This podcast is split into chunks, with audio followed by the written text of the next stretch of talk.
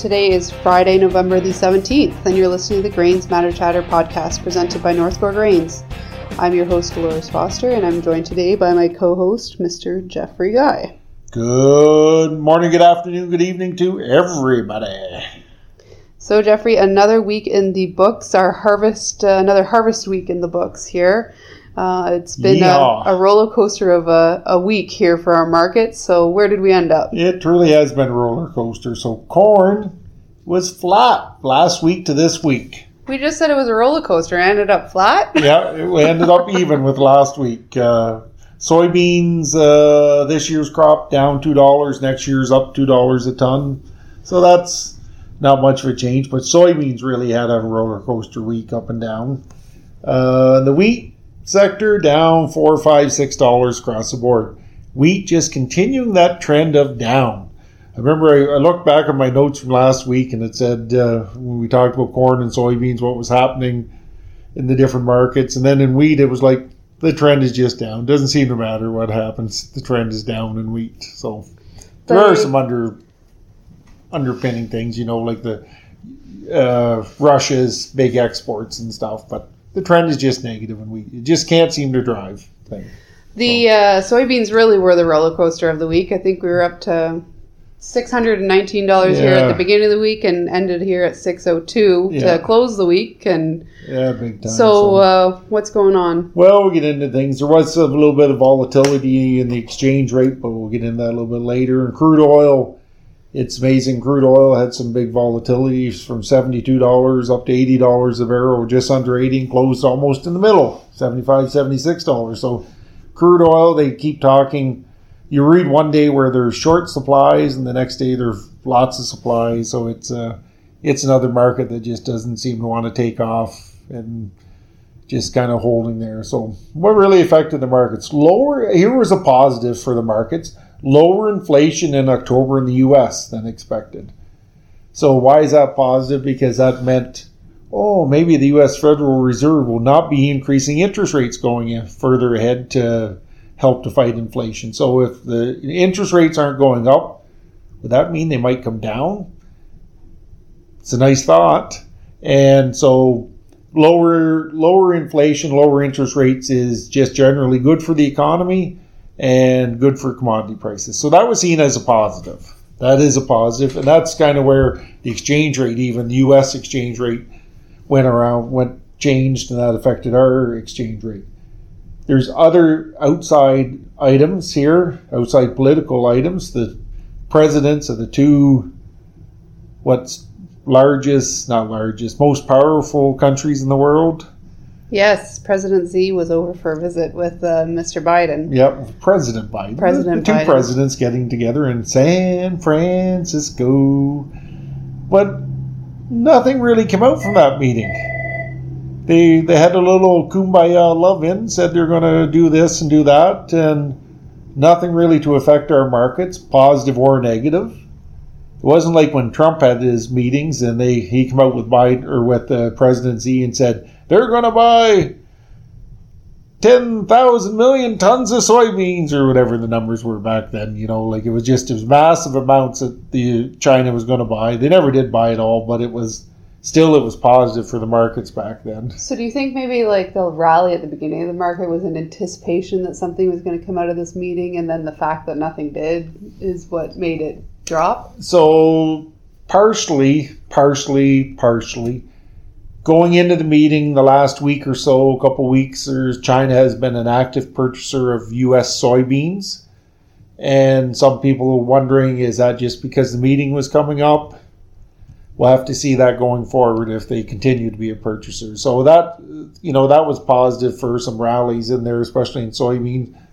But they didn't buy any U.S. corn. That's a big negative on the corn side that China's not buying, and we talk about that kind of every week that China's not buying. So, so this meeting wasn't positive, wasn't negative. Maybe it was positive. Some going into it. Maybe it's a little negative. Nothing positive come out of the meeting afterwards, but it's an outside political event that could have had major repercussions on on our market. So as we keep moving here, and here's part on the wheat side, Ukraine was able to obtain vessel insurance for their export corridor.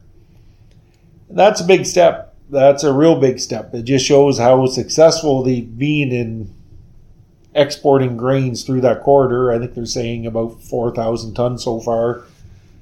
So they've done this without Russia being on side. So Russia obviously is not bombing the corridor because they're. I guess not. We haven't heard of anything being being uh, any ships being sunk or even damaged, and they're able to obtain the vessel insurance. So that would probably mean that more vessels would be willing to go into the corridor. So that's that's that, negative for wheat prices and corn and corn and corn because Ukraine remains a low cost exporter.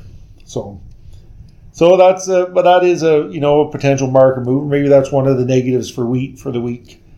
Uh, another negative for the markets: the U.S. harvest is progressing well. Last Monday, corn was at 88 percent, beans at 95. So this Monday coming up, corn will definitely be over 90, and beans closer to 100. So their their harvest is almost done. Their yields are made.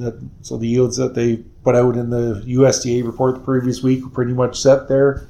Which is now, I saw something, an article about the largest corn crop in in U.S. history. Oh yeah, the with the acres they have, uh, and with that yield that they talked about last week, it's the largest total production, not the largest average yield, I think, but the largest total production. So that's a big negative, a big thing hanging over the corn market. Mm-hmm. And as we talked about before, we to get rid of that, they really need China to be a purchaser to support price going forward.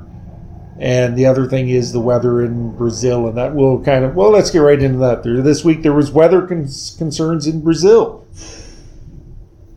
Brazil is a big big country. Argentina is a big country. So the south of Brazil was wet.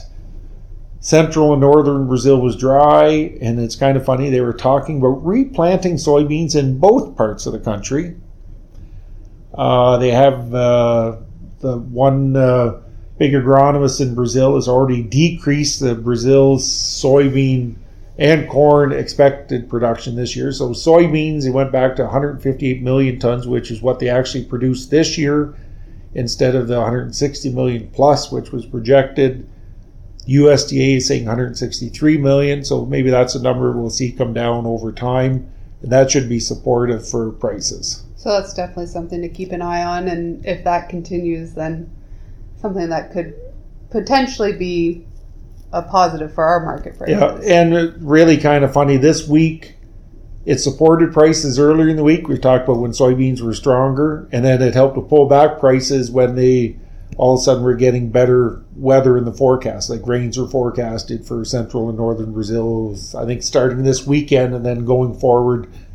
So it's our markets are responding kind of daily, same way they did last summer, responding to weather forecasts through the corn, main corn growing areas of the U.S. So it's mm-hmm. markets are fickle at times. So the uh, so it's just another, but that's a big thing that can affect our markets. And uh, the other big thing that can affect our markets is is exports, and we know exports have been very very slow here in Ontario for this yep. harvest and exports have been very slow in the U.S. as well. Yeah, they're behind, definitely behind last year's pace. I wrote about that in one of the blogs here this week. I think it was today's Fridays, and uh, that's a negative for their market or negative for the Chicago. So that's negative prices that they're behind. And even though we already talked about this, the, they've had some very strong soybean export announcements recently. So we'll have to see if that carries on to support soybeans. So that's thing. And again, in Ontario and Quebec, exports are down this fall for corn and soybeans. And with the strong yields in Ontario and Quebec, that's kind of a, that's a negative for for us. But the, the soybean complex is a very unique complex. When we say complex, there's two main pillars soybean meal and soybean oil. And we've talked about this many times here. Soybean meal has been very strong this year in the U.S. They've exported a lot, and their domestic demand seems to be remaining strong. And when we say strong, it's showing up in the cash price is higher than the future price. They're willing to pay more. And the soybean oil, what soybean oil get used for mostly? I think now it's mostly made into biodiesel. Biodiesel. And biodiesel, what's the outlook for biodiesel in the U.S.? Oh, it's really positive, Jeff. Positive, positive. Keep using more and more, more plants coming online. So soybean oil usage should be going up. Actually, the I think I wrote today soybean oil uh, or the other day. Soybean oil stocks in the U.S. are at like a nine-year low, so that means their usage is going up because they have been crushing lots of soybeans this year because of the high demand for soybean meal. So they have high demand soybean meal and soybean oil. So those two things are very positive for soybean prices going forward. So that's even in a week where we've lost a little bit, we got to remember the soybean complex has some very strong legs to stand on. So, what I think is a big thing. It's a nice positive It thing to talk about. So we were talking about the exports here in Ontario and Quebec, and so why don't we stick a little bit local and the harvest here in Eastern Ontario? Well, soybeans, they're definitely getting cleaned up. Uh, talked to a few customers here the last couple days that are getting their last bit of soybeans cleaned up. Uh, still some out there, certain areas. You know, it's it's time people get them done. oh done. yes, it is. Get them done. And uh, corn harvest. Oh, where do we think it is? Uh, I hope it's over fifty percent. Somewhere north of fifty percent. Uh, it's still kind of funny when you get farther north. There's still some areas of some wetter corn. Yeah, Uh, we're getting quite a range still in, in at the elevator. If we get anywhere from nineteen percent to almost right up to thirty. pretty amazing for this time of year, but it's Yeah. just the growing season we've had.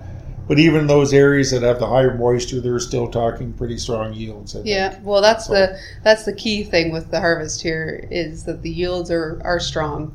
Mm. So yield drives profit. Yep. So the thank you, Paul Sullivan. You're welcome. the uh, so are the elevator weekend hours, Dolores? yes, we are open this weekend, uh, Saturday and Sunday, nine to five. Dolores, she said you were going to sing that working nine to five. What a way to make a living. We all know that you're the singer here, Oh, Jeffrey. well. So I figured I'd leave that to you. Nine to five for the weekend. Soybeans, if you're bringing soybeans, please call ahead because we have very limited amount of space. But the corn is full steam ahead, so uh, come Remember, ahead. Dolores, we're in the yes business. We say yes to customers. I didn't. I didn't say no. Yeah, I just said to yes. call. we do appreciate a phone call. Very corn, keep her moving. So I think that's about it for the week. Remember the we've had a negative week for prices. There are some positives out there. Let's let's focus on them. The strong yields and there are some things supporting corn and soybean markets and wheat. You're on your own. Sorry. So Thanks for tuning in. Hope everyone has a great weekend, and we'll talk to you next week. talk to you next week. Bye for now.